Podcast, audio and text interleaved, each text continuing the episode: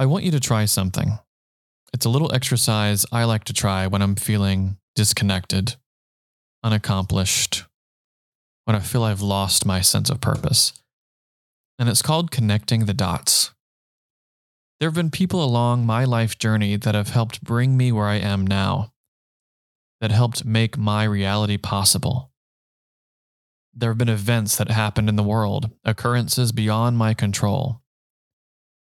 Some by coincidence, and some purposefully, to bring me to this place right now, even as you're listening to me speak.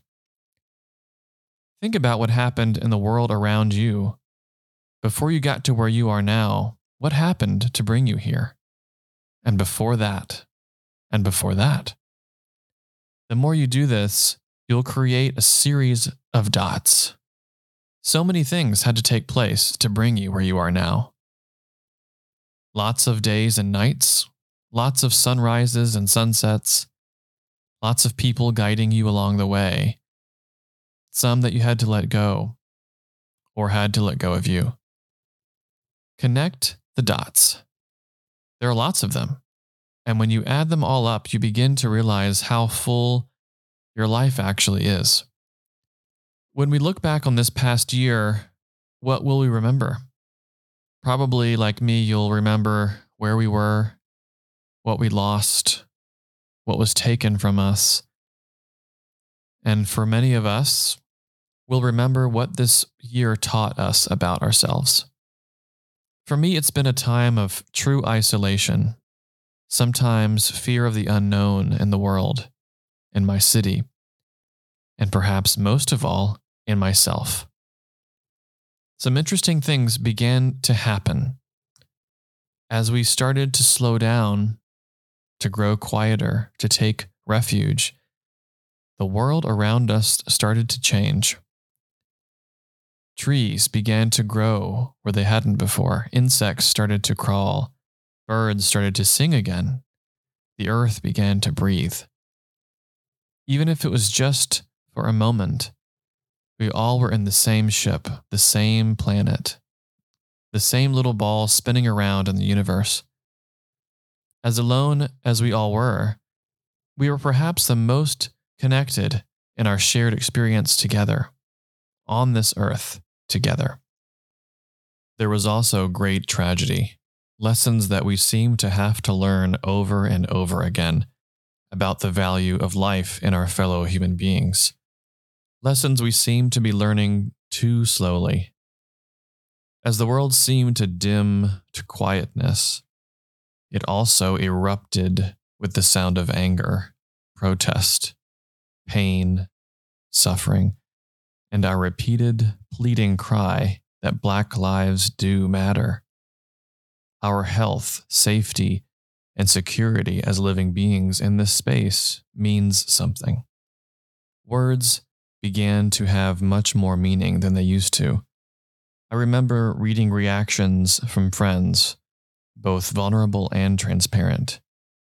The air seemed more dense, what we all were thinking and saying held more weight. I picked up more books.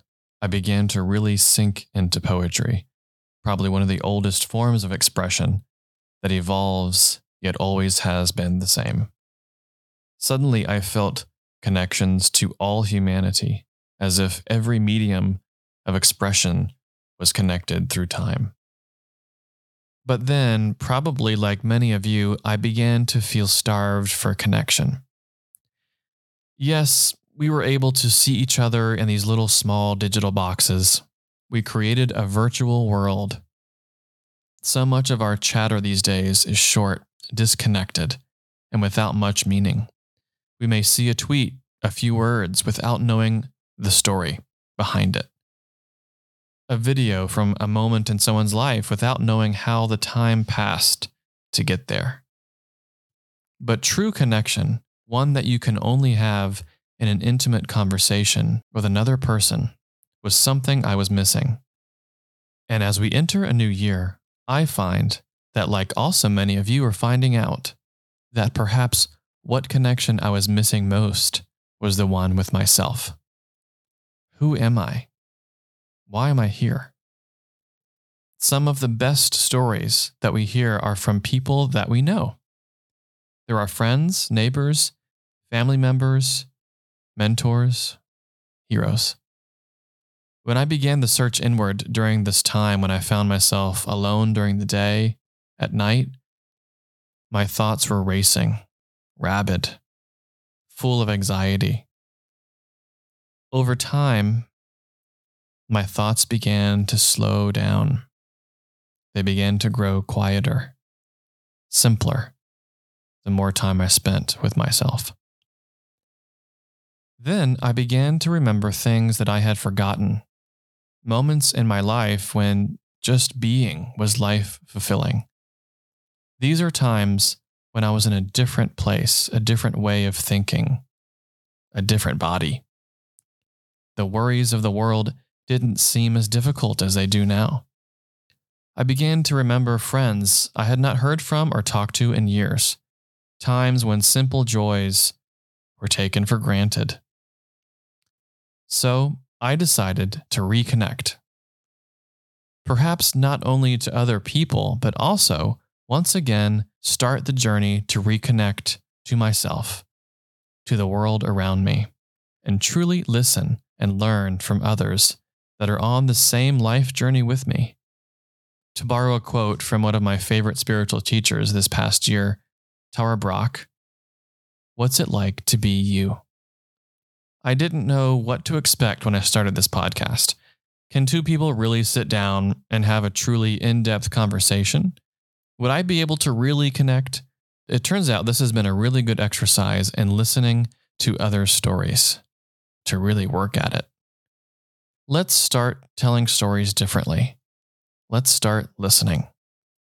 So, I invite you on this journey with me, just for an hour or so a week, just in conversation, just two people talking and learning, listening, and maybe even growing together as we both reconnect to life. And I hope that you'll find yourself in there somewhere too. Thanks for listening and stay tuned.